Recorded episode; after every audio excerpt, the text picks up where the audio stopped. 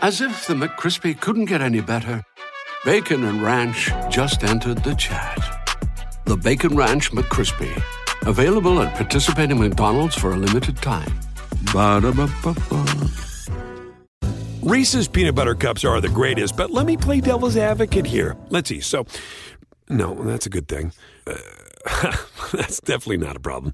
Uh, Reese's, you did it. You stumped this charming devil. Purple Mafia, with your host, Paladino Joey. Well, we'll see. The doctors would disagree, but what do they know? So let's just say that you'll pay me because it's in your interest to pay me. Is it worth it? I mean, you've won. Do you want to wipe everybody out? I don't feel I have to wipe everybody out, Tom. Just my enemies. That's all. My father taught me many things. He taught me keep your friends close, but your enemies closer. These are wonderful things that we've achieved, and there's no limit to where we can go from here.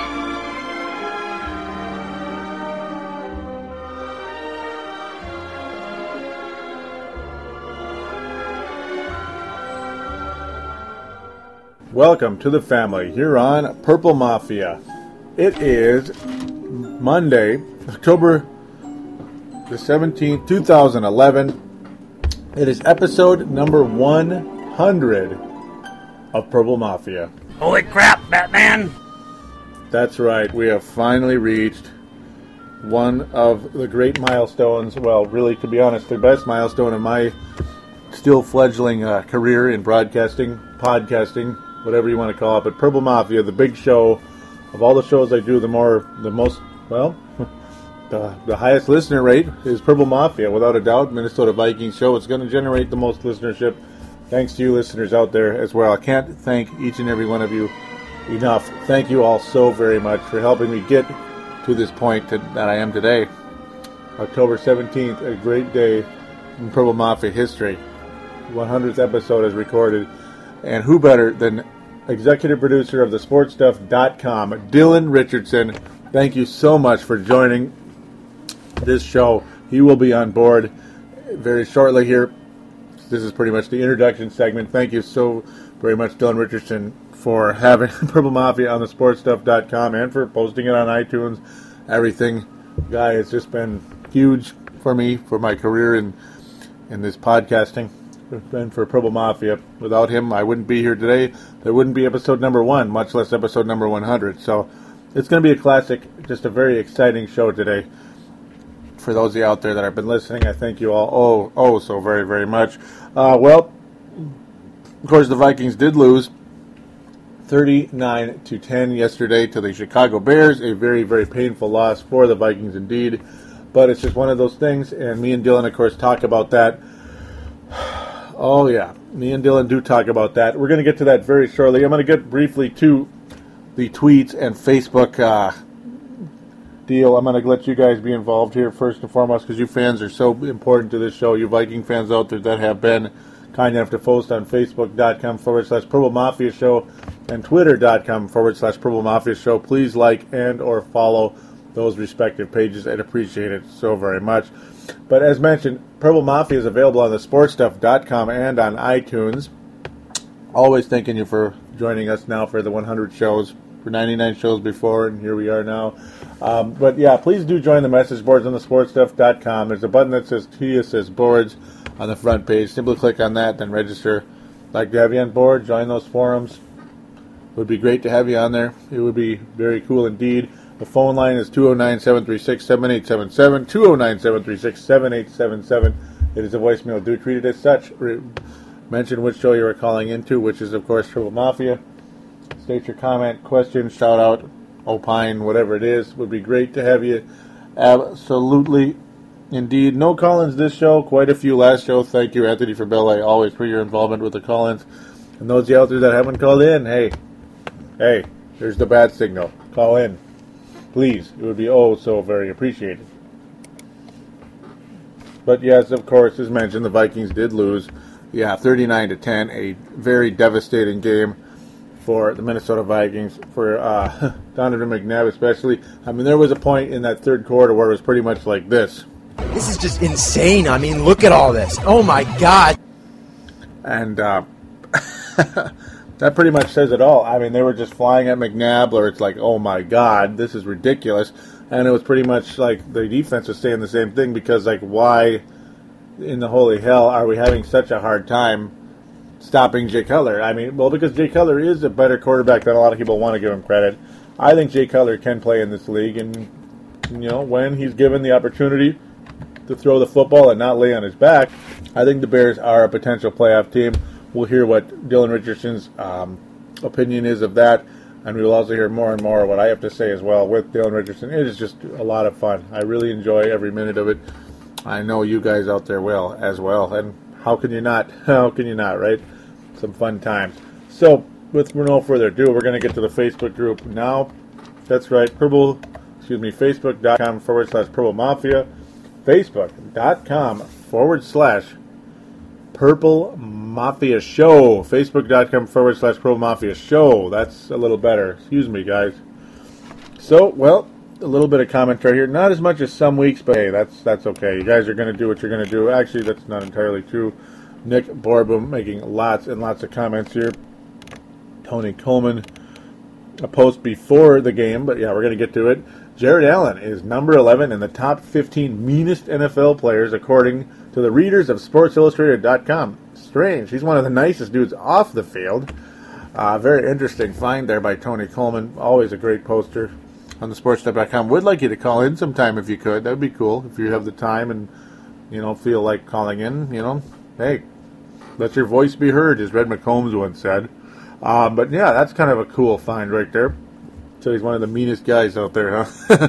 well, he, he must have. He's got 10 sacks already. He shucks, what, six games in. Jared Allen could be on his way to a 20 sack season if he plays anything. If he continues to play anything at this clip, 20 sacks is very, very doable for Jared Allen. In fact, yeah, he's well more than halfway there in terms of the well, 16 game season. We're only six games in, so he's you know he's on pace for quite a few there. Uh huh. Um, I love that an announcer said Berrian can't handle that one, and I basically am like, why in the holy hell is he still employed an NFL receiver again? So much material, so much airtime. Yep, thank you always, Bernard Berrian, for providing material to myself here on Purple Mafia Show. I appreciate it also very much. Oh, and by the way, as Dylan Richardson did mention at the beginning of the intro, I am your host, Paladino Joey, or you can also call me Joey Wygen, which is like my regular non-radio name. Yeah, I'm not ashamed to say what my name is. You know, I'm just not. It's just I am who I am. Um, let's just move on, though. Let's just move on quickly as we can with crappy computer and all. Nick Borbum, very active. In fact, I actually watched the game with Nicholas Borbum, as you can see his name up there. Nick Borbum. We actually watched the game together. And uh, yeah, he made his opinions known here on the page. Oh, so very welcome to me. He says WTF is with this team. I mean, seriously, yeah, this was um, pretty ugly indeed. Yeah, I mean, this is. Um, it's like, yeah, it's a very similar to 2010. The Vikings were very close, but could not win games in 2010 early on, and then eventually the Vikings started getting absolutely obliterated, and it's happening again in 2011. Yes, it is. Yes, it is. Nick Borbum says, warm up, ponder, get McSack off the field. That was Nick's new name for McNabb. There was Ben McNugget. Chris Tucker said that one. Uh, there's other ones out there that are escaping me at this point in time that I've seen on the posts, but McNugget and McSack apparently are the two uh, ones on top of my head right now. He says, I am liking how he's evading many of the possible sacks that Ponder has been almost in. And yeah, I made a goofy comparison. Yeah, we'll get to that later in the Twitter. Yeah, Christian Ponder. I'll yeah. Well, you can see what it says. Reminds me of Drew Bledsoe. Yeah, and the only reason I brought up Drew Bledsoe is because he's evading the sacks. Drew Bledsoe is very good at evading sacks. No, he was not mobile. We'll get further into that in a little bit. Those out there, hopefully, I believe they're listeners that tweeted me. I don't know if they're just followers on the Twitter account or if they actually listen to the show. We'll find out someday. Maybe if you if you are a listener out there, you can tell me. Nick, of course, obviously is when he when he can. As everybody, you know, misses the show once in a while, I'm sure, unfortunately. but that's how it goes. Maybe you get caught up on it later. Uh, Boardman says they are done. The season is done. Break out the butter and give it to the Vikings. They are toast, burnt to a crisp. Bring on the forks and get ready to stick them into this team. Yep, it's a classic line, and it's an honest line. Uh, if you were hoping to make the playoffs, yes, it's over. Uh, yes, it's over, and it's time to start the uh, the rookie, regardless if McNabb is good or not. I talked about that extensively with Dylan Richardson. You know, Anthony Batista, Anthony from LA. There it is. There's the stat of the night. Just like Ernie Johnson of TNT. Er, Ernie's Nito stat of the night. Well, it's Anthony's Nito stat of the night here. He says McNabb only incompleted five passes. It looked like 50. It's weird, folks. It's weird because, well, most of McNabb's misses are so ugly. That's partially where that comes from. And the fact that really he's just ineffective, especially when you need to get the play done. is ineffective. And I say that with Dylan later. Yeah. Tony Coleman sums it up in one word pathetic. How could I disagree with Tony Coleman there? He has some more to say here in a second. Dan Taylor. Dan Taylor making his voice known here, or making his name known, letting his voice be heard. He says, This just in, we suck. I'm very happy I didn't bother staying up until uh, 1 a.m. UK time to watch that mess. Yikes. And yep, it was a very painful display indeed. It sure was, as I responded to Dan Taylor in that area. Yeah, it's like, it's crazy. You got a veteran quarterback who's checked out mentally. Dan Taylor's responses, at least Ponder, looked good. Quick release, good decision making, some athletic movement. He really needs to start from now on. Tony says it was interesting how they kept cutting to shots of McNabb on the sidelines. He knew it too.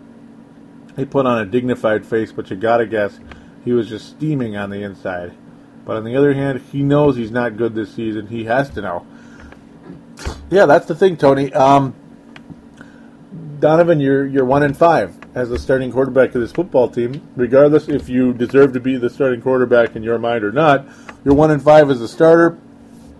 There is the number one pick on this team. I mean, you knew this was coming. If if it was going to be bad, you know, if this was going to be a bad season for the Vikings, you knew this was coming. So it's just kind of like take it as is. what else are you going to do about it? Like, what are you going to do about it? There's really nothing you can do about it. And that's not a threat of any kind. Um, Brent Jacobson says, I love the Vikings, but this season is testing me. Frankly, I will be loyal no matter what, but for the rest of this season, I am adopting New Orleans as my team. It's like, what were they thinking? Um, oh boy. You know, I used to like New Orleans. I before, yeah, I they used to be one of my closer teams. Okay, New England's my second favorite team. So there you go. If I was to adopt a new team the rest of the season, it would be the Patriots. Though a lot of you might be wondering why not the Lions or even the Bears, since you can tell some of you seem to think I have some type of uh, love uh, affair with the Bears. Well, maybe I'll talk about that sometime. Okay, maybe in the, no. New Orleans. Ouch.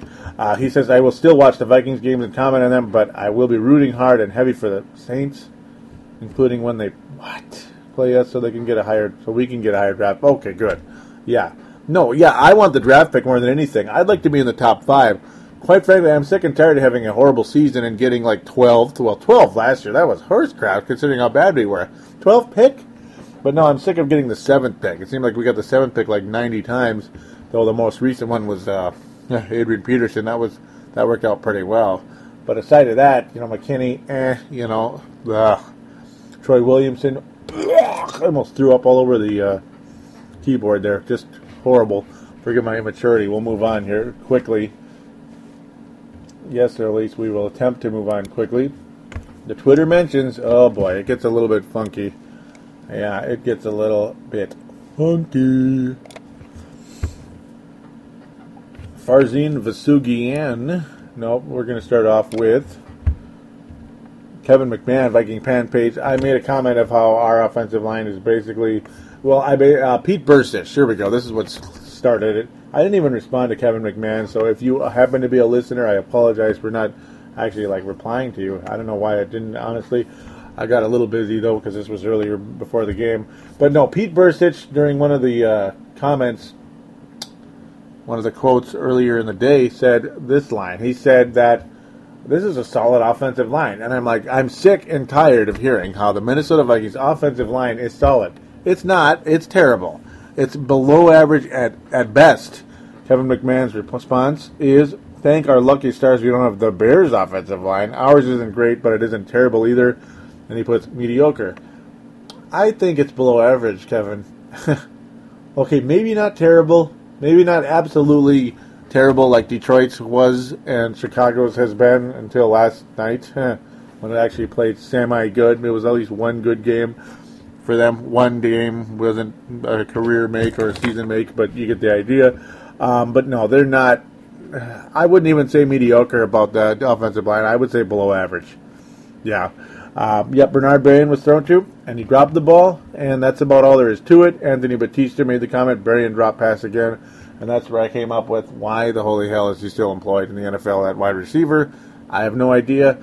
And um, Leslie Frazier, you know, you're the tough coach with Bryant McKinnie. You have the balls to cut Bryant McKinnie, the starting left tackle for this team, a guy who, you know, absolutely is a complete joke as a person, at least as a member of this team. He's been. I, I don't like McKinnie as a person or as a player, quite frankly. Don't like his attitude. Um, just a half-ass player. But yeah, then they finally lit a fire in him, so he's actually a little better for Baltimore. We'll see how long that lasts. But you can't get the balls to cut Berrian. Like, like what? okay, the offensive line is crappy without McKinnie. Well, the wide receiving core is crappy anyway. Berrian is no help anyway. Why the hell is he even a member of the team? It's just it's it, it's annoying. Yeah, it's quite frankly annoying.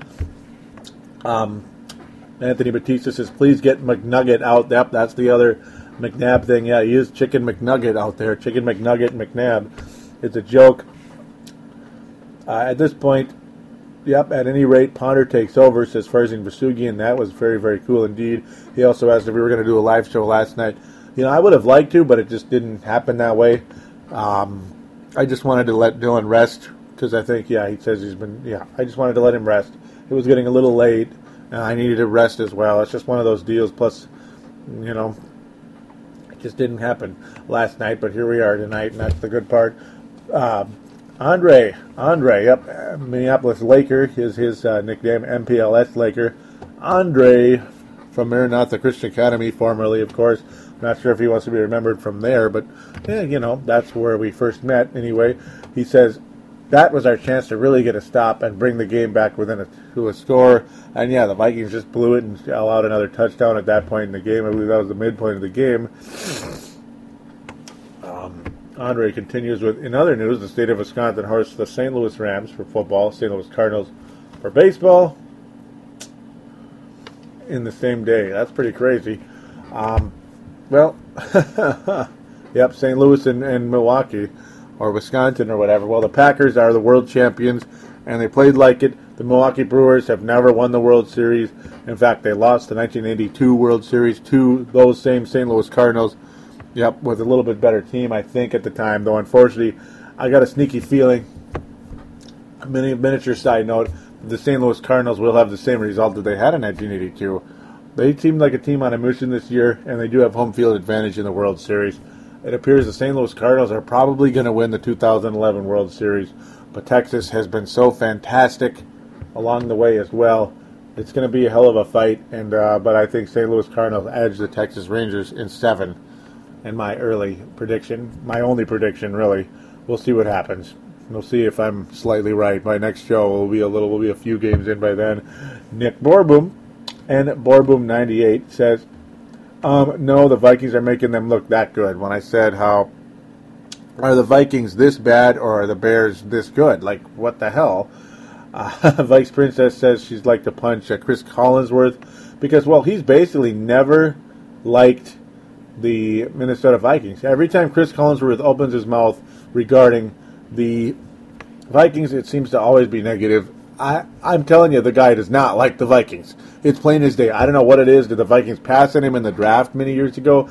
Chris Collinsworth, of course, was on the Cincinnati Bengals many years ago, the team that lost to Joe Montana twice in the Super Bowl. Yeah, they ran into a pretty good team there. Well, there you go. The only team in Cincinnati that's won anything is the Reds, and that was quite a while ago. Uh, 1990, 1975, and 76 to be exact. Yep, there weren't others earlier. It may have been, but yeah, the big red machine. We'll just leave that alone. Uh, Vice Princess continues, or excuse me, Gohanna first says Collins Worth must be a cheesehead. Um, well, he was a Bengal, but maybe. Princess continues, Vice Princess, that being Lisa, says Collinsworth must need a shoe in his ascot. Hmm. Interesting. Good times. Yeah, basically, I basically say Chris. Yeah, she doesn't like Chris Berman either. Um, championship banner. Well, I said early early comparison for Ponder is Drew Bledsoe. Yeah, that was my mistake. His comment is, "Have you ever seen Bledsoe? Unlike Ponder, he had zero mobility and a much bigger arm." Yeah, okay. And it's like, yeah, okay. It was mostly the evasiveness, and Ponder does make strong throws when he's on the run. Um, but no, Bledsoe was pretty much a statue, so what the hell? And that's basically what Vikings David, also Viking David, says. As well, I believe Viking David's from Florida. Just leave that. Yep. He's, he's like, yeah, what? Bledsoe was a statue. And then I say, okay, how about Rich Gannon? How is he? How about he's kind of similar to Rich Gannon, especially with those rollout passes, which he does an awful lot. Carla's Carla Zand says, oh hell no. And I'm like, well, would you like to make a uh, suggestion then? And she just asked me after the Green Bay game. We'll see how that thing turns out. Viking David responds to the Rich Gannon thought too. That one might, uh, excuse me, he says for sure when I say that one might be better. Carla com- closes that commentary with, I need to ponder a little longer. So you got to like that. Um, Championship Banner also makes his response and says, It'll be interesting to see him go against the defense when the game isn't already decided. So yeah, I mean, they were, you know, the Bears were not really that worried about defending Christian Ponder as much as they would have been if it was a 14-14 third quarter or whatever, 21-21 third quarter. He also says that uh, I would say Wade Wilson might be a better comparison. Uh, hmm, that doesn't look good for Christian Ponder. I don't know. You must not like him very much. Uh, well, Wade Wilson had his moments, but he wasn't exactly the most successful Viking quarterback in history. Nicholas Borboom closes the mentions on Twitter with, I agree with you on that. I have high hopes for him just from what I saw on Sunday. So basically, he's talking about the Rich Gannon, I believe, agreeing with me on Rich Gannon. Yeah, Rich Gannon had a pretty good career in the NFL, and um, I was kind of annoyed when the Vikings got rid of him so easily. Though at the time I figured, oh, McMahon must be an upgrade, and he really wasn't. Jim McMahon, that is the '93 Vikings. Yeah, mediocre nine and seven team that mm, played pretty good against the Giants and lost. Vikings had multiple. Gosh, the Vikings had three games against the Giants in the postseason. Kind of cool, huh? They lost in '93 to Phil Simms. They beat uh, Jim Haslett and uh, and uh, what's his face? Mr. Collins, Kerry Collins, in New York in '97. They actually Vikings actually finally won a playoff game and on the road against the Giants. Jim Fassel, all those goofballs. But then they lost to the Giants in 2000. Yeah, well, let's just leave that alone and move on. We've had some interesting football games against those Giants. So that's pretty much the gist with your fan involvement. Thank you guys so very much. Okay, again, facebook.com forward slash Purple Mafia Show, twitter.com forward slash Purple Mafia Show, and of course, especially do not forget to call in to the voicemail 209 736 7877. 209 736 7877. Do give that a call. It would be oh so very much appreciated. So now we are going to move on with Dylan Richardson, but first I must remind you at the end of the conversation with myself and Dylan Richardson, there will be a third segment. That's right, a third segment in which we will have a Purple Mafia nostalgic segment about episode number 100. We're going to go, we're going to wax some nostalgic regarding the Purple Mafia and the three and a half years. It won't be very long, I promise, though the show appears to be headed in the more long direction. But hey, you guys like the show? Listen to it, enjoy it. Maybe you have to listen to part of it one day and part of it the next. Uh, well, whatever. But with no further ado, we're finally going to get with the man, Dylan Richardson.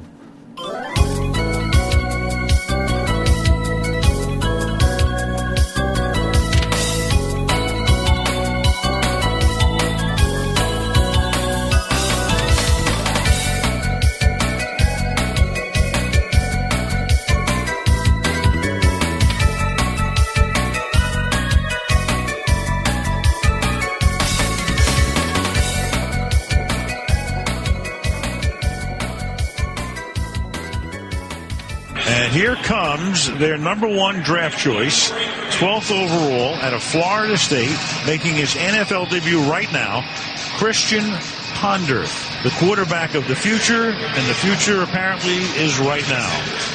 Back to square one. Was a play fake and rolls out, and his first NFL carry is going to be good for a first down from the 30. Onto a swing it to Peterson. Not much happening out there. Is there. Second and 20. Handles that high snap. And then throws and finds the open man, and that's Harvin. And Harvin comes close to picking up a first down as he gets to the 50 yard line. Good hard play fake and throws a bullet, and that's another first down. And that is caught by Michael Jenkins, who takes it to the 22 yard line, the former Falcon. Briggs comes through, and the catch is made, but Shiancoe cannot pick up the first. That'll be a, a yard or two shy. Urlacher makes the tackle. They turn it over on down. Oh, Urlacher thought he had one there. There's a lot of stuff that's a little mysterious there, too, as well as Greg Camarillo makes the catch. He takes the ball to the 37 yard line. Third and 17. And that catch is made by Michael Jenkins. He does throw a pretty ball. He has a quick release, not a lot of extra motion to that delivery, and he's putting it in good spots. If you were looking for a positive sign, and there aren't many tonight, it's amazing that these two quarterbacks have played pretty well and they're getting hammered like this. Not a bad debut for one Christian Ponder. I have to agree with Chris Collinsworth. I do as well. God, we are back here on Purple Mafia, episode number 100. That's right, the grand 100 of Purple Mafia. It's the real deal. Dylan Richardson is back on board. 100 episodes. Congratulations, Joey. Thank you, thank you so very much, and thank you for helping make this all possible. I just, uh, it's a great thrill to be here for the century mark, and to have you on board is, uh, is the is is the best option.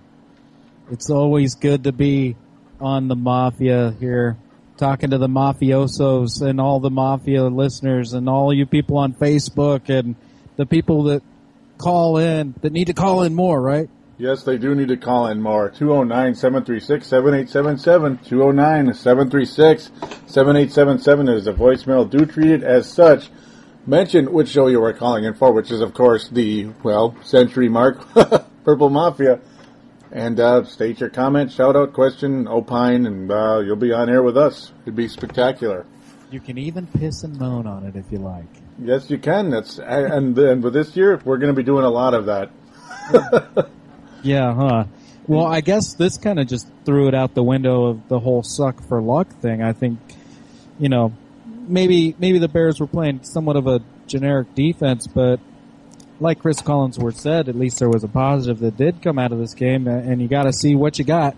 You know, it's that's the truth. I mean, they the defense looked great. Uh, McNabb was nailed all over the place.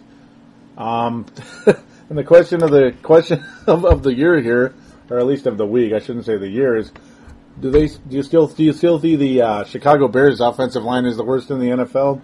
I don't know what happened. I don't. What happened? Did, What- I mean, Yeah. I, I don't understand how they can play like total crap one week, and the next week get it together. And you know they're not going against chumps. You know what I mean? The, Mhm. the Vikings defense are pretty tough. Jared Mhm. Allen in particular, and you know, pretty much make that defense kind of a non-factor. I, I don't, I don't get it. And you know, if you listen to last episode, I picked the Vikings to win because I don't know what Bears team is going to show up. That's the problem. It's the whole Jekyll, Jekyll and Hyde, Doctor Jekyll, Mister Hyde, Doctor J, or Mister Cutler. I mean, it's okay. I couldn't help it, but it looks like it was uh, Doctor J. I guess. Yeah, there we go. That's probably the better one of the two. Um, he looked fantastic in the game, but the the defensive line of the Chicago Bears looked fantastic. Uh, that's one of the strengths I think of the Bears in general. The, the defensive line, the linebackers. Um, some people may agree, some may disagree, but that's a big reason why I see the Bears as still a legitimate, uh, at least a team that can compete for for a wild card at this point. Yeah, it's going to be interesting, you know, playing the Lions again and uh, mm-hmm. you know the Packers again as well, and uh, we'll we'll see what happens. You know, this is this is the new NFC East for sure, but you know, it was kind of an odd an odd game, at least for the Vikings, because they were still putting up decent numbers, and I know that McNabb had a few errant throws, but he didn't. I don't think he got picked off. Nope. And, and I'm looking at the stat here. He went 19 of 24 for 177 yards, mm-hmm. but there's just no points. You know, there was no points going along with that. No points, and, and that's been the story of the season with Donovan McNabb. There is no points at all. I mean, you, total stats of the year for four touchdowns, two interceptions. We're talking less than a touchdown pass a game. This guy used to be, uh, as a Philadelphia Eagle, I really looked up to him as a guy. Boy, wouldn't he look great in purple? If all in a perfect world, oh my God, wouldn't he be great? And then, wouldn't you know it? it just age 34. It's not like he's that old, and uh, his mobility's there, but mentally he's checked out. Plain as day, he's checked out pretty much since week two, and I just I, I don't know. I, I should probably say he's checked out since week one of last season with the Redskins. I would say, but um, it's but, yep, but still, you know, um, usually when a quarterback gets pulled, you know, they're they're pulling a Rex Grossman, as I like to say. Yeah. And in fact, Rex Grossman pulled a Rex Grossman last week with four picks. That's why he got pulled. Mm-hmm. But you know, McNabb wasn't. It didn't look like. I don't, I don't know what it was, man. It's just. It's almost like. Uh, having a curse put on you or something. The guy's not really playing that bad. No. But it's just bad enough to not be getting that crucial first down or mm-hmm. put any points on the board. It's it it's odd, Joey, and I'm kind of glad that I'm here with you because maybe maybe you can shine a spotlight on it even more so because I I don't get it that's the thing. It's so strange. It, it is like a curse or a chain. He's being chained down. Something. His arms are chained. His well, his his legs aren't chained, but I think his arms are, or something, or his brain is. I I don't understand it either. It it's yeah. Statistically, you look at it and you say, well, he didn't do that bad, but then it's like, well, yeah, he kind of did. He he he'll he'll make plays in general, but he won't make the plays he has to make. That's the problem with Shucks, that's been the problem with Minnesota sports since uh, 1961. But, but um, overall, it, really is mystifying. I mean, you consider 80% completion percentage, almost 200 yards, uh, passer rating of almost 98. Yet, all Viking fans today will tell you McNabb sucked. That's the funny part. They'll tell you straight up McNabb sucked and Ponder was great. Yet Christian Ponder 53% passer rating, uh, or excuse me, not passer rating, 53% uh, yeah. completion. Excuse me, passer rating about 71, but yeah. But you know as well as I that the most popular guy in town is that backup quarterback, especially absolutely. when the team is struggling. Absolutely, that is the most. That is absolutely the truth. The least popular are the starting quarterback and the offensive coordinator, and that is always yeah, that that's tradition in the National Football League, and that backup quarterback, he is he is the fan favorite no matter who it is, even if it's Tarvaris Jack. Okay, no, I won't go that far, but T Jack, T Jack, yep. Oh boy, Joe Webb. you know, I think Joe Webb is a better quarterback than Tarvaris. Oh yes, yeah, like yeah, like right away you could tell he's more mentally strong or more strong than. Uh, Tarvaris Jackson coming in, and he won playoff or not playoff games, but uh, games against winning teams on the road. Whereas Tarvaris Jackson, well, there was one team he could play against for the most part, Arizona, and occasionally he could play well against Detroit. That's the so, biggest joke. Mm-hmm. All in all, it was a pretty horrible game. I mean, even even as a Bears fan, me watching, I was like, ah, this really, uh, yeah, because man, I I really dig close games. Mm-hmm. You know, just yeah. to see a blowout like that. The only the only positive really that I got out of it was really getting to see you know the new rookie quarterback come out and and play. You know, because you know haven't seen him play except for you know whatever preseason stuff, which I don't mm-hmm. remember even seeing him throw a pass, but it, I wasn't watching preseason. Uh, you know, really up you know, like glued to the TV or anything. But it was Mhm. kind of cool to see him come in there and then actually do something pretty, pretty good. So, you know, the question I have for you, Joey, here, Yep. it's how how do you not start this guy next week? You have to. Yep. And for PR alone, you have to start him. Um, yeah, I know it's like some people would look at it and say, you really can't bench McNabb because he didn't get you killed like Rex Grossman, like Tarvaris Jackson, heck, even like Favre last year for crying out loud. But, but no, it, you have to. It's a PR move that you have to make. I would have said start him in the Arizona game for the same purpose because boost his morale against the worst pass defense maybe ever um, at home, rather than put him in, you know, Soldier Field as his first game and get you know pounded, which is what could have happened, but actually didn't, believe it or not. Um, or Green Bay, which I'm sure the score will be just a little bit similar next week. Uh, by the way, the audience actually didn't even mention the score, 39 to 10. Officially, Chicago Bears trounced the Vikings by 29 points in Soldier Yeah. Field. hmm but uh, no, they they have to do it. Sorry, I'm bouncing around too much, but they have to start Christian Ponder next week for uh, PR reasons alone. You want to sell tickets. Um, you have to. You want to sell tickets. You want to sell jerseys. You want to sell uh, a morale boost of any kind, any type of momentum or buzz for this franchise. You have to start Christian Ponder, regardless if he's throwing knuckleballs out there or if he's passing for 300 yards and three touchdowns. You got to do something. You Yeah. got to make the move. Yep. Excuse me. Hmm? Yeah, and it's it's good to see what you got. Like I was saying before, um, boy, yeah, this just was, you know, the Hester return, and Oh man, I just don't, I don't, I don't want to sit here and gloat, and I won't because it just wasn't, you know, it's just when you have something that's like a one score game, or hell, even a two score game, like a touchdown and a field goal, you know, you get pumped up about. But I was like, you know, messaging you and stuff, and we were talking on Twitter, and I was like, hey, um, I, I thought, I thought the Vikings were good in the first half. What's going on?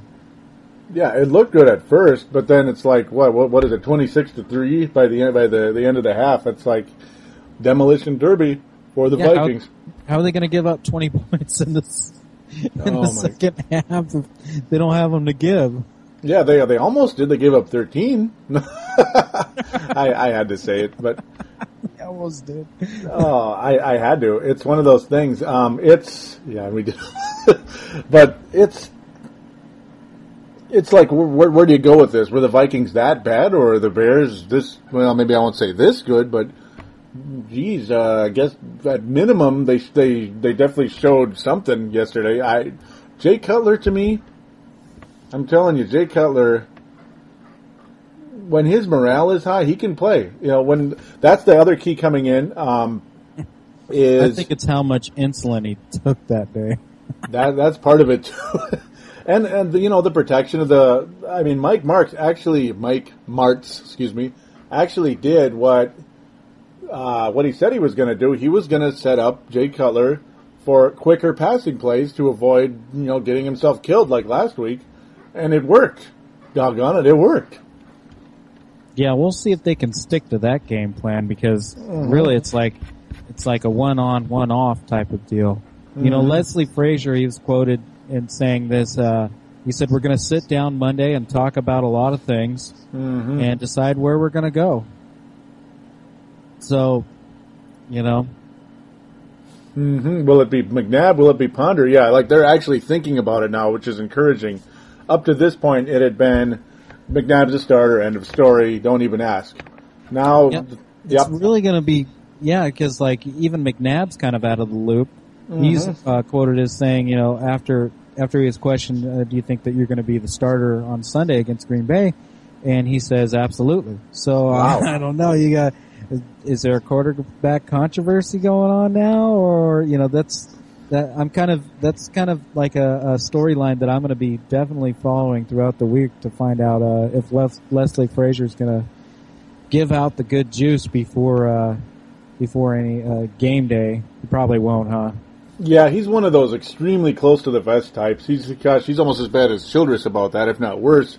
Uh, better personality, of course, more likable, but that close to yeah, that close to the vest. He's not like Mike Tice, where he's basically going to broadcast what he what toothpaste he uses, basically, uh, you know, to to the world.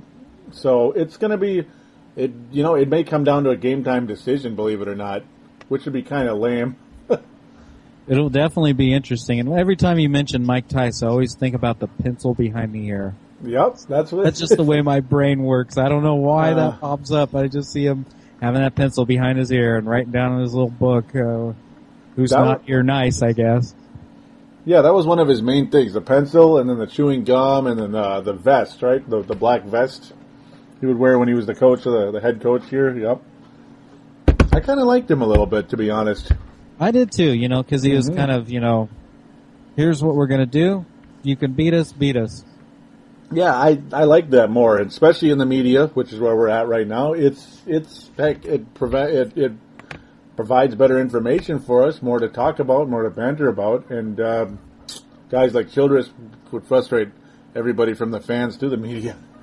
It's kind of like uh, like John Madden back in the day when he was the coach of the Raiders. He Mhm. would say, "We're going to run two defenses: cover one, cover two.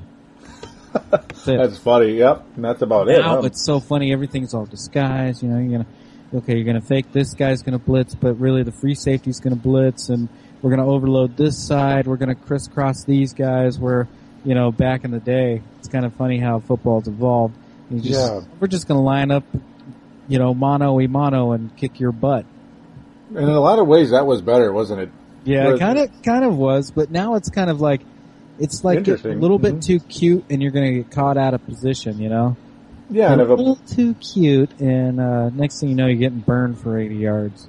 Hmm Yeah, yeah, and the more cute you get, the more likely you're going to have players make mental mistakes and not do what they're supposed to. Basically, I know if you It's ever look at those playbooks, they're like novels. They're Mhm. like War and Peace that they carry around, and it's funny because they they like a lot of the players will say, "Well, we might run the same play like maybe three times." I'm like, "Holy cow, hmm that's a lot of plays to be remembering." Yeah, it is. Then you're going to add little, but then again, you know, it is their job, and they do get paid well, so. hmm And uh, supposedly most of them are college educated, so uh, Yep, they got to be scholars to, to uh, pretty much run the plays. It seems I like. guess uh, gonna have to be. Mhm. it doesn't always happen that way. Mm-mm. Mm-mm. There's a lot of quarterbacks we could name in that area too that you know don't really seem to add up to that. Rex Gro. Oh wait, no. Like what's his name for uh, the Redskins back in the day, who couldn't even read, but he had a degree. Oh, who was that again? Um, I always want to say Pat. No, it's not that guy. Um, Dexter Manley. Oh, okay. hmm Yeah, that's a while back, huh? Oh yeah, hmm couldn't read, but he, uh, yeah, he, uh, he, he's got a degree. hmm Proof that degrees don't always make you smart. Yeah, Like- no kidding. Dude's been in and out of jail. He can't keep his nose out of the white stuff. But uh, Oh, I have heard man. that for the last like two, three years, though, he has done well. So good on you, Dexter. hmm a Good job. start. hmm Oh, what was that? Yeah, it's a start in the right direction at least, I guess, hopefully. So really, uh, at this point, shoot, I mean, you got, uh, you have Devin Hester pretty much jumping into the record books here. What is he? Third all time now in uh, kick return touchdowns. I believe 17 now. It's getting crazy. He had a 98 yarder in this game. Right when Viking fans thought just maybe we were slightly getting back in it. 16 point game, 26 to 10. Boom. Instant, instantaneous. Next play, kickoff return, 98 yards. Devin Hester has scored a touchdown in, I believe, four consecutive, uh, uh, excuse me, a return touchdown in four consecutive games against the Minnesota Vikings. How about that? Uh oh. Sound, sounds like you guys will be searching for a, a, a special teams coach, huh? It, it could be. I mean, the special teams had been pretty good for a while, and and that's really really hard for me to say. For many years, I basically say since I started watching the Minnesota Vikings, and probably well before I started watching it, the Viking special teams are notorious for being horrible, especially on the coverage side. Um, but this year it was really good for the most part. But Devin Hester pretty much ate everyone up. You know what. I didn't Mhm. I didn't like seeing was is that they got so afraid with the punt after that. you know, they had that one that grossed like 17 yards. Mhm. And then there was another one that wasn't Oh. too good after that either. And I'm, I was like, man, you might as well either kick it to him or just go for it on fourth down because you're not really doing yourself any favors, you know? No, it wasn't working. Just uh, take, take, uh, you know, play a little Russian roulette and see what you get. At this point, it's probably the best thing the Vikings could do it because just nothing was working. I mean, absolutely nothing was working in the entire game. Even well, Adrian Peterson did well, but he didn't get the ball much. Being you're down by 400 points, you're not going to rush too much. You know. Exactly. Yep, that's just how and it you works. still, you still had a touchdown in the game though. And you still had a touchdown, so congratulations to everybody in the fantasy football leagues out there that, that had him. That hey, he maintained his value. Yeah, you at least got six points. Yep, yep, yep. Didn't get much more, but No. you got six points. No, 40 yards isn't going to amount for too much. Maybe one or two more. Maybe. Um, but, yeah, I mean, hey, I, I guess he somewhat held his value there. Uh, one of the great plays earlier in this game, though, uh, yeah, when the Vikings looked like they were semi going on some type of momentum. You'll, I'm sure you'll remember this play. I don't know how you could forget at this point. I, uh, I think I got it right here. you, you think you know what it is? Yeah. Third and seven. The ball is at the 47. Cutler stepping up, and finally they get to him, and the ball is loose, and that's Allen who comes up with the football. At the 43-yard line, Jared Allen. Here he is out here working against Webb. You can't say Webb didn't have good protection. Cutler tries to step up, but he holds the ball so far away from his body. Allen's able to get that thing out of here. And here we go for the Minnesota Vikings. This is exactly what they needed to start this half. And at the time, that was exactly what they needed. hmm Yeah, that was Right a, there? Yeah, yeah, uh, that's that's part of it. Yeah, that that's on the positive end. I was thinking of a negative one, but no, Oh, no, think- very good call though. Yep. You were thinking of this one. What? Not, Clutts. dang it, that was the wrong one. I, no, it's all clicked right. on the, I clicked on the right one and it went to the wrong one. hmm Should I should I tell you which one? Oh, what? Fullback. Yeah. It's Tyler Clutts. Play action. I don't know why it keeps on going. It's all right. Okay. It's more. Difficulties here. Yep. Live on the air. No, Yeah, it's okay. Where is it at? Really, it's the. uh yeah, it's a safety. I, I had it up here, but oh well. Sorry about that. No, that's cool. Yeah, there's the safety, but really, the actually the play though that I thought it looked like the Vikings were having a lot of momentum. Well, in the drive, not the actual play itself. It got down to fourth and three. The Vikings needed, you know, they were going to go for it. Fourth and three. We were on the was it the Bears twenty? We were really Oh. close. Yep. I And know then, yeah, and then false start. What a surprise! oh, what a surprise! And then let's bring in the kicker. Oh, the the the upright. You're supposed to kick it forward, not to the side. So I don't know where that one was going. It's like he was trying to kick a soccer ball or something. It was. uh And Longwell's my favorite kicker in the league, and that's not even because he's a Viking, but. That was the worst kick I've ever seen him make. Maybe it was the holder's fault, maybe it was the snapper, but regardless, the fact that the Vikings could go from you know a position where they're going to go for it in fourth and three to get a flipping false start call. you almost you Yeah. almost pulled me on the last show. almost, yep, almost. And then, and then, not only do you get the fourth and eight, and you say, "Screw it, we have to kick now," and you basically throw up an uh, an air ball like Dennis Rodman trying to make a three pointer. That's basically what it looked like. Or or you could call it a Rex Grossman punt in the Super Bowl, right? yeah, that too. That was uh, that was a good memory, huh? yeah. His foot was out. I don't give a shit what they say. Yeah, that's funny. Nothing like holding grudges for four or five years, huh? Mm-hmm. Yeah, I mean, I don't, I, I don't blame you for that. I, I really don't. And it's amazing to even think about Rex Grossman as the starting quarterback in the Super Bowl. I'll never forget that either. You know, it's weird. It's a phenomenon. Rex Grossman versus Peyton Manning. Uh, mhm. Talk about a mismatch. Yep. I think we should listen to what uh, Leslie Frazier had to say after the game. very disappointing loss uh, here in Chicago. Uh, really didn't play well in, in any phase uh, tonight. Uh, wasn't able to to stop them on defense, running or passing, and uh, couldn't really get anything going uh, offensively. And just uh, the big play on special teams. So just uh, just a, a disappointing night uh, for our football team. Just where we were in the ball game, where the score was. Uh, just wanted to get him in there, uh, let him take some snaps, and get a chance to get a feel for NFL tempo. Yeah, we got to sit down on Monday and just you know talk about a lot of things and just decide on what direction we want to go.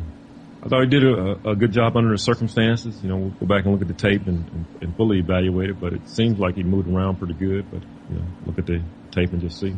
Follow along with what they say. It's Donovan McNabb. Mm-hmm. You, you, have a great week of practice, preparation as well. Uh, everyone's on the same page.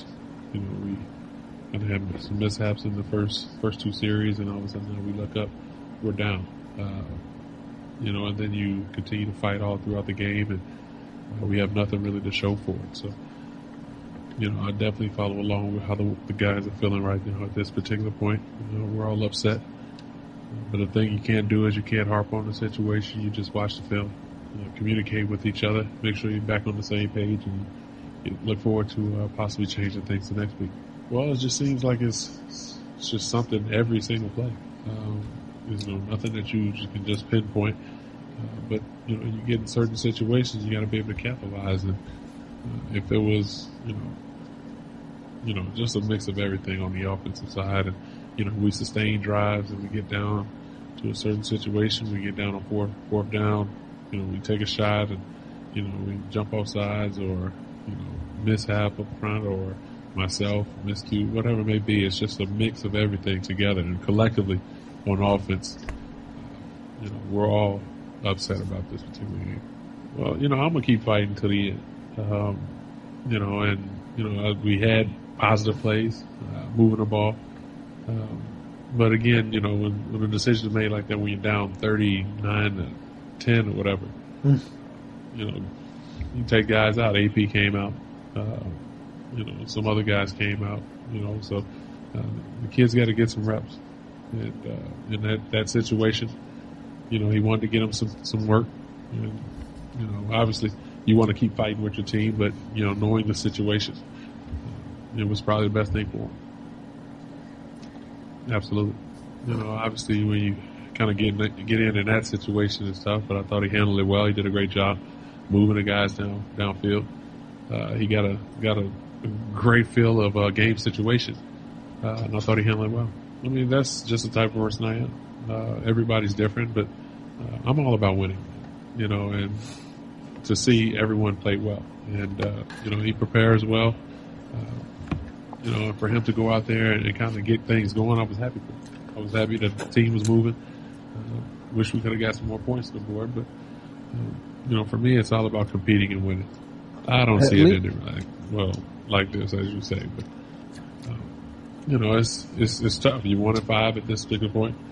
Um, you know, felt like we did a lot of great things today, but you know, I guess uh, we'll sit down and talk. But I still expect him to be in there next week. Boy, I don't, I don't know. I don't know. Mm-hmm. I don't know if he's going to be in there next week.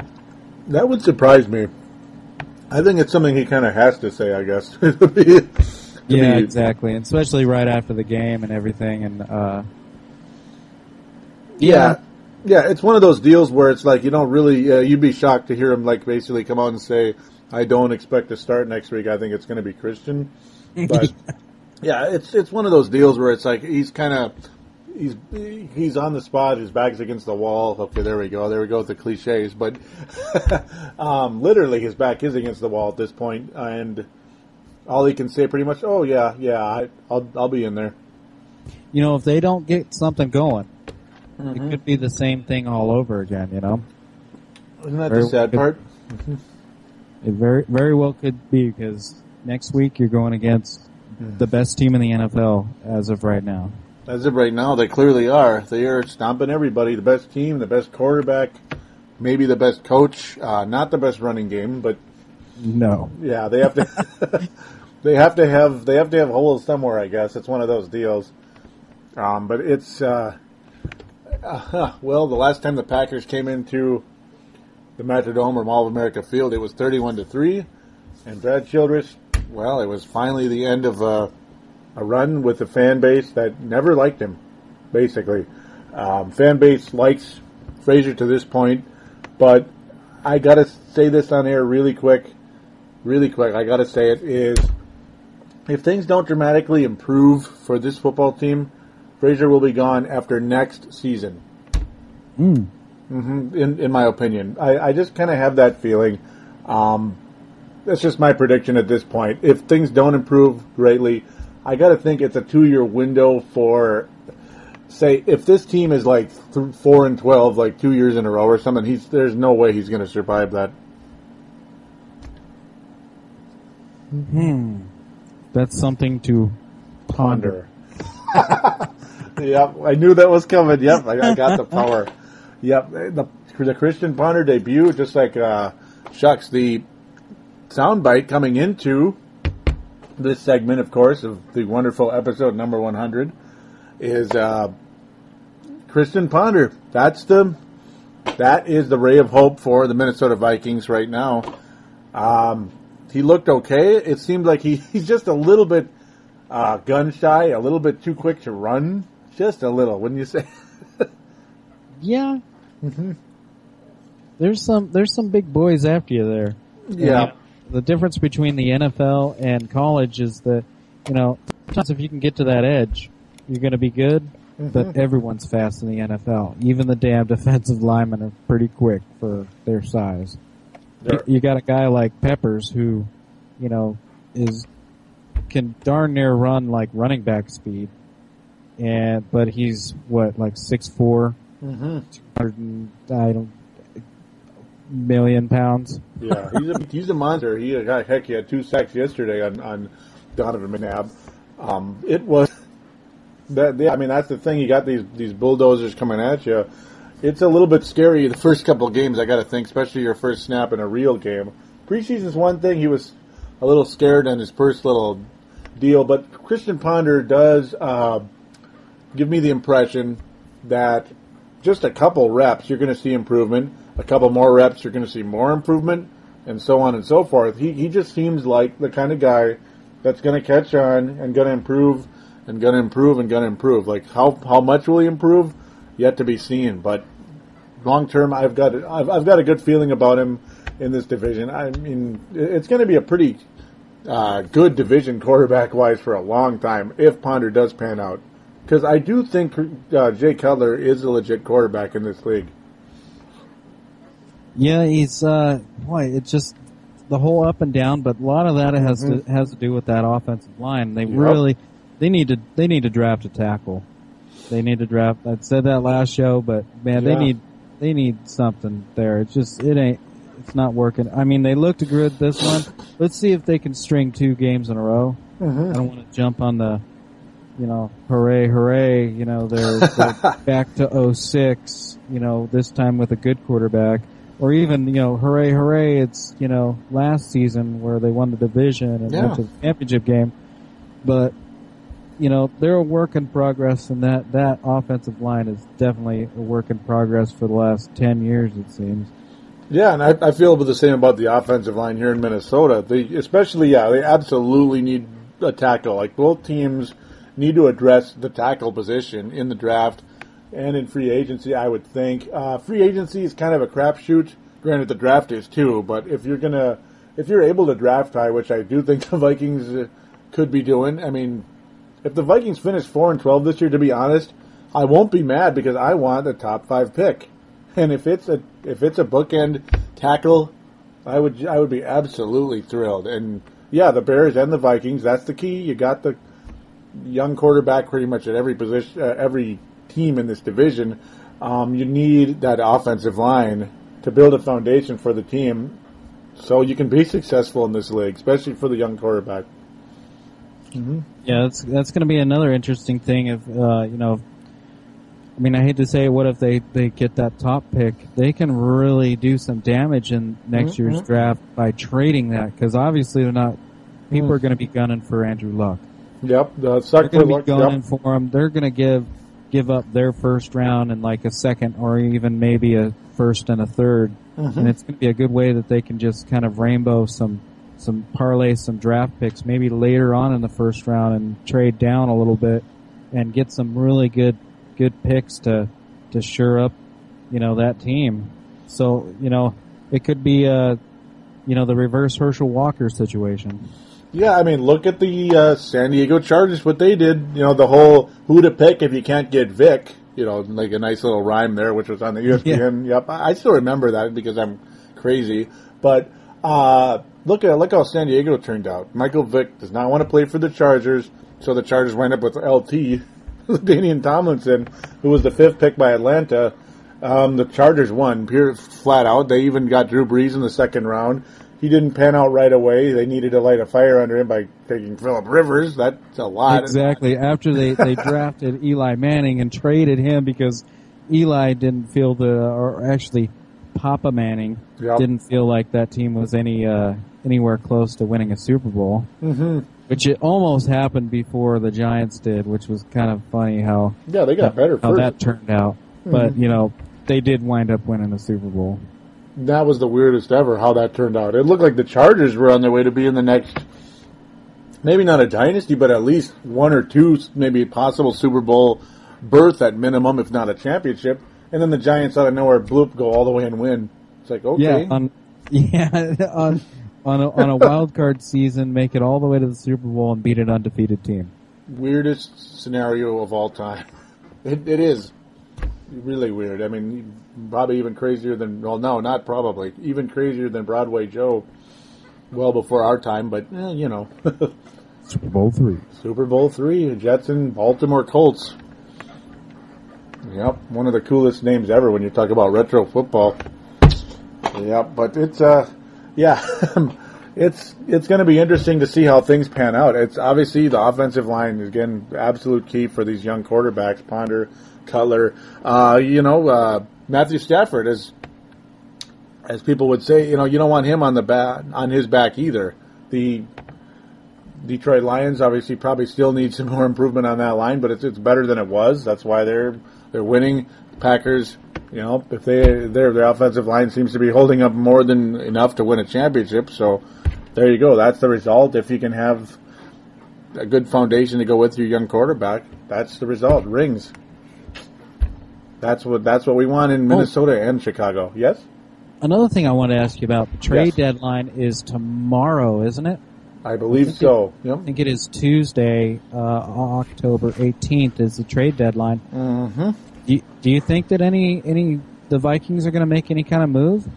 There have been no rumors to this point that I can think of. It'll, there might be a small end thing, possibly a trade for a receiver. I would think it should be thought of. I wouldn't complain if they made some trade for a backup veteran quarterback, and I, you know, I wouldn't be completely surprised if they did that actually, because stranger things have happened. You acquire the Bengals pretty much wiped out any uh, anything about uh, trading Palmer because Oh, the only right. reason he's retired because he said trade me or I retire. So Mm-hmm.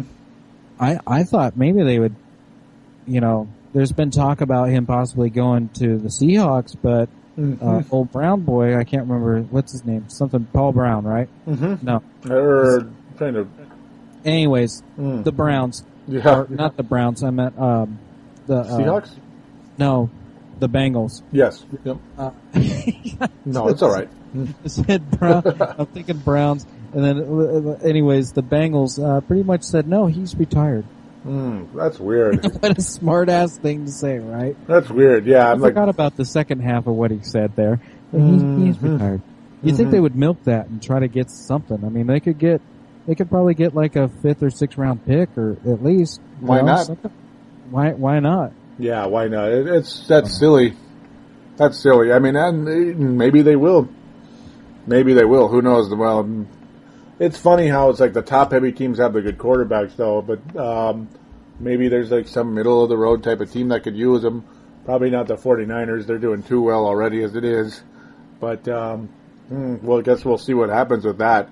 I, I think if the Vikings make a move, it could be a receiver. Uh, definitely, I really wouldn't be surprised actually if they try to get an offensive lineman of some kind. They did make. Oh yes, that's right. There were two concussions yesterday. You had uh, John Mhm. Sullivan and Jamarca Sanford both with concussions. Maybe you make a trade to help fill a void there if somebody's going to be out for a while. Yeah, huh? Difficult deal, huh? Yeah, and then you don't really want to give anything for it, really, you know. Mm-hmm. Yeah. Yeah. Episode 100 of Purple Mafia. Oh, it Man. Is, mm-hmm. It is 100 episodes, Joey. Mm-hmm. It is a thrilling, thrilling thing. It has been so fun to be a part of the sportstuff.com, and I could see myself here another 100 episodes, maybe even more 100 beyond that. it's That would be way cool. It, it would. I I really appreciate you saying that. It's this has been and this has been like a absolute pleasure to be a part of the sportstuff.com and I anticipate being there a long time. Um, Purple Mafia listeners out there, you have been fantastic supporting this show. Dylan Richardson, of course, fantastic. I uh, got to thank Farzine also as well for referring me to Dylan Richardson of the sportstuff.com. Farzine is the host of the Chiefs Zone on the sportstuff.com and on iTunes. Don't forget to check that out, whether you're a Chiefs fan or not. It's it's some good stuff. That it is. That it is. And I'll be rooting for the for the Vikings next week. Thank you. Give the sons of guns, as I like to call them, the Peckers. No, mm-hmm. I didn't mispronounce it. It's the Peckers. Mm-hmm. Their first loss of the season. Gosh, I, I hope it'll be like a Rudy moment, dude. I I can't wait. If the Vikings with Christian Ponder beat Green Bay in the Metrodome, it would be the craziest event ever, I think. Well, Joey, it's been nice being on your show. I'd like to say I'd like to bid the bye to the Purple Mafia. I will be back sometime, anytime, Joey. You want me? Absolutely. Yep. Yep. I'll, I'll want you on board as, as much as I can. All right. Well, I'll talk to you later. Later, hey. Mafia. And hey, stick around. We ain't done yet. We'll be right back for the 100th episode nostalgic segment.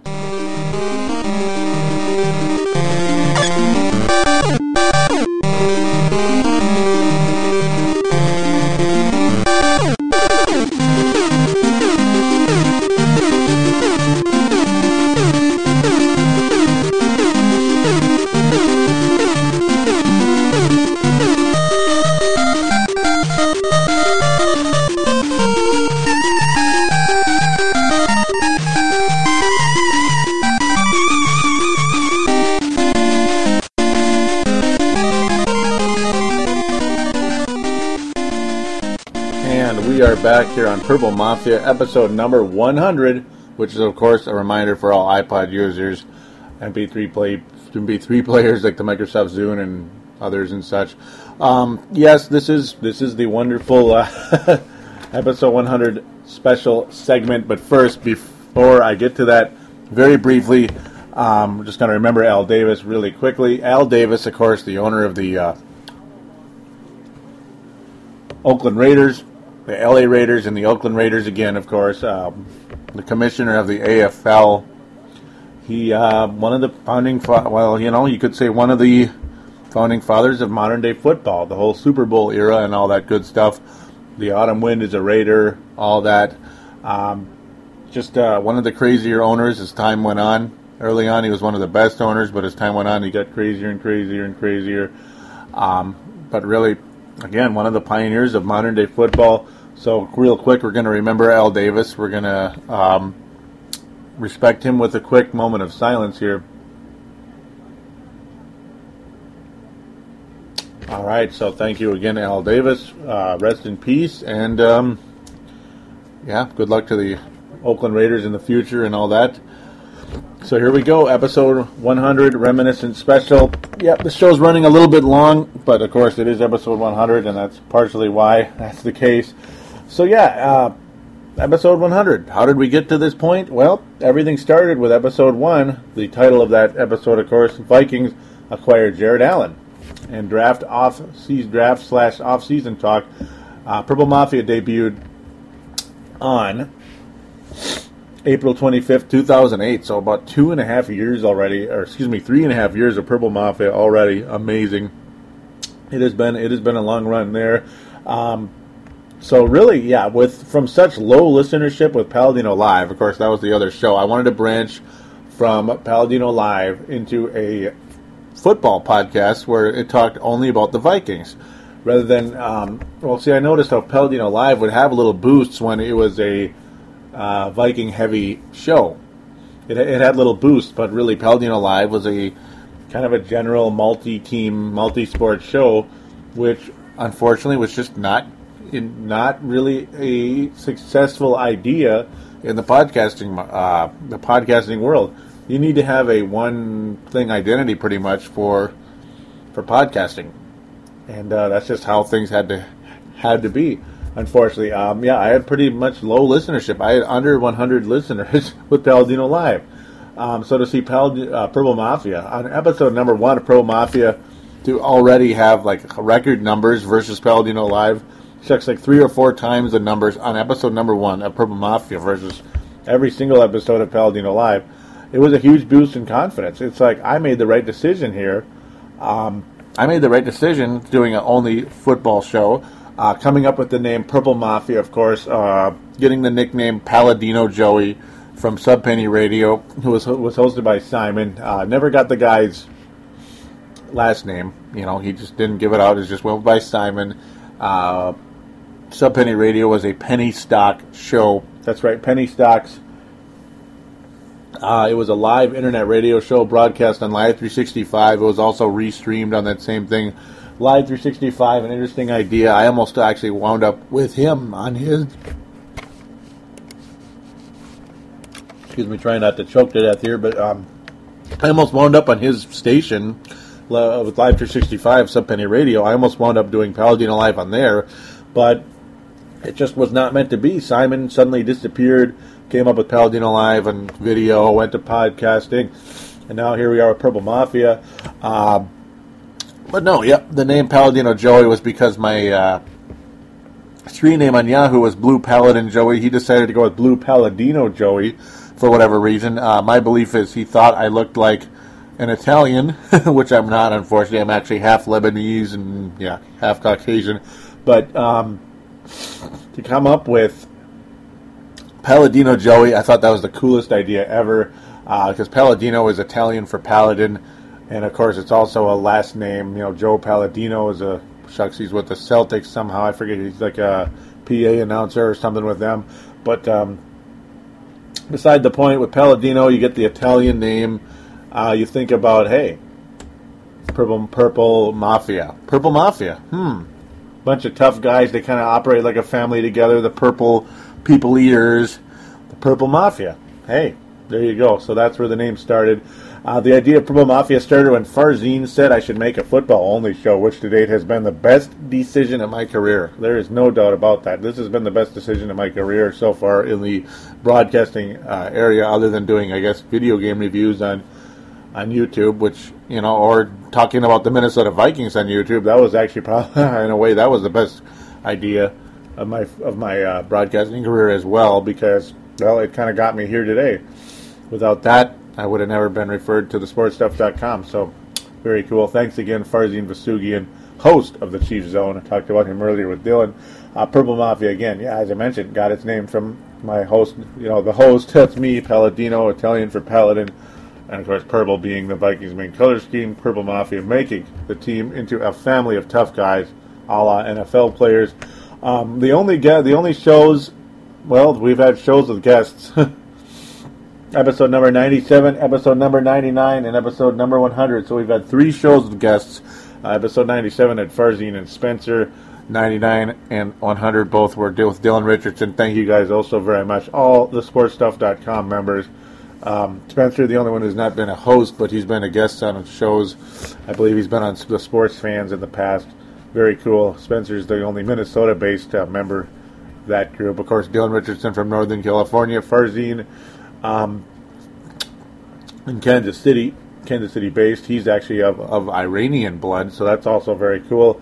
Um, but yeah, over the course of three and a half years, a lot of things have happened. Let's get to those. Um, with the Vikings in general, like historical events that have happened with the Vikings. Well, there was one coaching change. Leslie Frazier replaced Brad Childress in episode 79. General manager changes, um, none. We've had Rick Spielman in charge ever since I started episode number one, which I'm okay with. More definitely okay with. Uh, Jared Allen, of course, a major part of getting excuse me, Rick Spielman a major part of getting Jared Allen there. Rick Spielman and of course Brad Childress at the time. The best trade, of course, that trade. a first and two third rounders and a sixth round swap for Jared Allen. That was episode number one. That's a long time ago. Worst trade officially, well, Benny Sapp for Greg Camarillo, Darius Reynaud, for Greg Camarillo, or Darius Reynaud and Sage Rosenfels for future uh, to the Giants for future picks. Course, the Camarillo trade was with the uh, Miami Dolphins. I didn't actually write down which episode those were in because that got kind of confusing. I just never got to that, so I apologize. Uh, major event, of course, that took place during Purple Mafia, episode number 36. Enter Favre. Yep, Brett Favre officially joined the team. That was a very exciting time for me and for many, many Viking fans out there. So the quarterbacks, yeah, because this team has had a carousel of quarterbacks since 1992.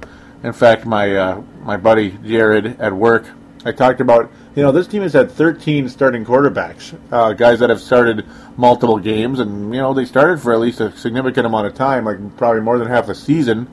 At one point, 13, or excuse me, the 13th one is Christian Ponder, so we'll say 12 uh, since I started watching the Vikings in '92. That's a lot of quarterback changes this team has had no real continue, uh, has no longevity at the quarterback position outside of Daunte Culpepper, which was what 2000 to 05. That's not very long. That's only like six years.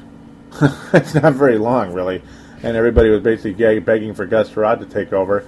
But um, okay, over the course of my 100 shows, the quarterbacks have been Tarvaris Jackson, Gus Frerotte, Brett Favre, Joe Webb, and Donovan McNabb.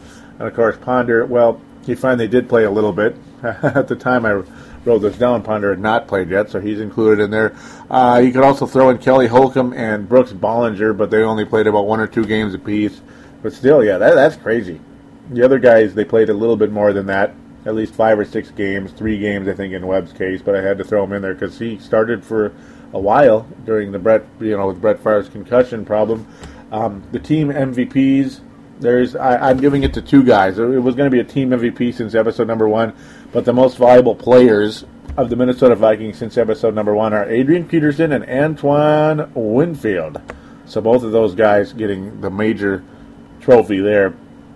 Adrian Peterson for obvious reasons, but Antoine Winfield also, in my mind, for obvious reasons. Um, outside of 09 when he had that foot injury, um, Lisfranc foot injury, which is like the center of your foot, that's really bad for a cornerback. Um, the guy has just been an awesome. He's been a rock solid cornerback ever since he suited up for the Vikings in 2004. Much to our delight, that was an amazing signing by the Minnesota Vikings. In fact, he was basically a New York Jet from the Buffalo. He was a Buffalo Bill, but he basically he was basically about to sign with the Jets, but at the last second, the Vikings came in and stole him away. A one of the greatest moves in franchise history, acquiring Antoine Winfield it's unfortunate the poor guy has has only seen the NFC Championship game once and a few first round exits to boot since 2004, including that Green Bay Packers uh, win. Vikings defeated the Packers in the uh, after the 04 season, so officially January of 05. It was actually pretty cool to see the Minnesota Vikings win their first ever playoff game against Green Bay. But yeah, it was a very short-lived playoff run. Uh, let's continue playoff appearances. When we're talking about playoffs, since uh, episode number one of Pro Mafia, of course. 2008, we lost in the first round to the Eagles. 2009, we lost the NFC Championship game versus the New York versus the New York Saints. Yeah, New Orleans Saints. Uh, we've had two division titles in 08 and 09 since Purple Mafia started. That was the best part. Um, and then I'm going to close the whole uh, reminiscent part here with the best episode overall. Includes uh, I, it may be second or third in official ratings. I think there was a season preview or season, yeah, season preview episode that actually topped this one. Believe it or not, the last season when the Vikings played the New Orleans Saints. Uh, again, yeah, the Saints. But the best overall episode, maybe of my entire career, was episode number fifty-eight. The What Ifs Live On, January twenty-fifth, twenty ten. Of course, that was a show where the Vikings had lost the NFC Championship game the night before I got under three hours of sleep, if any sleep, that night because the game kept replaying in my head over and over and over and over again. Just how close the Vikings were to the Super Bowl. Just how many times the Vikings probably could have taken a 14 point lead in that game, but never could. They just could not capitalize because the ball was on the ground. I mean, you can't win a football game when the when the ball is on the ground. Just like the quarterback can't pass when his back is on the ground, uh, or he can't make a pass from his back. Um, you just can't do it. Uh, yes, I was operating on fumes that day. Did not get any sleep. Was working first shift. Could not even sleep that night. Had to be at work at six in the morning. At work and ready to work at six a.m. Yeah, not get up at six. You have to be at work and ready to go at six a.m. Um, absolutely no sleep that night. Came home and did the show on fumes, and it was the most emotional, uh, heartfelt show of my entire career. Those you should look it up. The What Ifs live on. You can look in the Purple Mafia archives on the sportstuff.com, and you can also. Uh, actually, I'm not sure if it's on iTunes anymore. You may have to, yeah, you probably have to go to the Purple Mafia archives on the sportstuff.com. Just keep clicking older posts until you get to that one. Episode number 58, one more time. The What Ifs live on. Uh, you can you can download it if you want to keep the episode for your own. There should be a download button still on the sportstuff.com under each episode. Um, do give that a listen if you guys maybe you're, you're late bloomers to the show or maybe you just want to hear it again. Maybe you heard it back then. I know it was a bad memory, but hey, to me and to many people, many listeners have told me behind the scenes that was my greatest performance in my career, and you could understand why it would be. I mean, it was very emotional. It's unfortunate it had to come under such devastating circumstances. I mean, I wish it was about. See, it would have been episode number fifty-nine. Could have, could have, maybe would have, could have, should have been about a world championship team because I do think the Vikings would have beaten the Colts. Episode number fifty-nine would have been the happiest moment of my career broadcasting and the happiest moment of my career as a sports fan had the Minnesota Vikings brought home the Vince Lombardi Trophy and sized up those rings on their on their right ring fingers. I mean, that would have been an amazing thing, but unfortunately, it was not meant to be. And you'll hear a lot of raw emotion from me in that episode number 58, as you hear in quite a few of these episodes, quite frankly, over the course of time. Over the course of 100 episodes and about three and a half years of this show. Um, ladies and gentlemen, because I know both genders listen to the show, um, thank you all so very much for being a part of this show maybe some of you have been around the whole 100. Some of you may have been around for only the last 10 or, or 5. Or maybe you listened to some, kind of went away for a while and came back. Whatever it is. Uh, those of you out there, thank you so very much for being a part of this show, no matter what. I mean, even if you, even if this is the first episode you've ever listened to, thank you so much for being a part of it because you are still a part of the 100. You're a part of the original 100 of Purple Mafia and I can't thank you all enough. I just can't. So, with that, we're going to quickly get to the contact details. In fact, I actually did talk about them briefly earlier. Um, the sport, please do join the sportstuff.com message boards. Click on TSS boards, then click register, join the forums. And yes, I did talk about this in the first segment, but yeah, keep it brief there. Um, also, the uh, phone line 209 736 7877, 209 736 7877. And there's a voicemail. Do treat it as such mention which show you're calling into and uh, opine, shout out, question, whatever it is. And um, yep, facebook.com forward slash Purple Mafia Show, twitter.com forward slash Purple Mafia Show. Like and or follow those respective accounts would be oh so terrific. Would like to hear from you one way or another. So with that, thank you all again one last time. This has been episode number 100 of Purple Mafia. We'll be back to start the next quest for the next 100. Episode number 101. Uh, will the Vikings defeat the Green Bay Packers? No. So I, I didn't even preview the game, and I apologize for that. But um, that's because to me it's so lopsided at this point. We don't even know who's going to be starting at the quarterback position yet. Will it be Ponder? Will it be McNabb? It'll probably be Ponder. Will things go well? I don't know. I can't really pick a Minnesota Vikings to beat an undefeated team right now. Um, yeah, we'll just see where things go here. Um, but until then, we are going until we get to episode number 101 when the Vikings upset the Green Bay Packers in the dome, and everybody's going to be laughing at me for not even predicting a winner. Well, yeah, I'm picking the Packers to win, unfortunately, just because of the circumstances. Um, but for being negative about the Vikings, so negative I didn't even pick how they could win the game or anything. But uh, yeah, well, I'll let you guys do the laughing when when it happens. I guess. I hope it does happen. so yeah, I'll shut up now. And uh, at any rate, we'll be back for episode number 101 sooner rather than later. Do take care, everybody.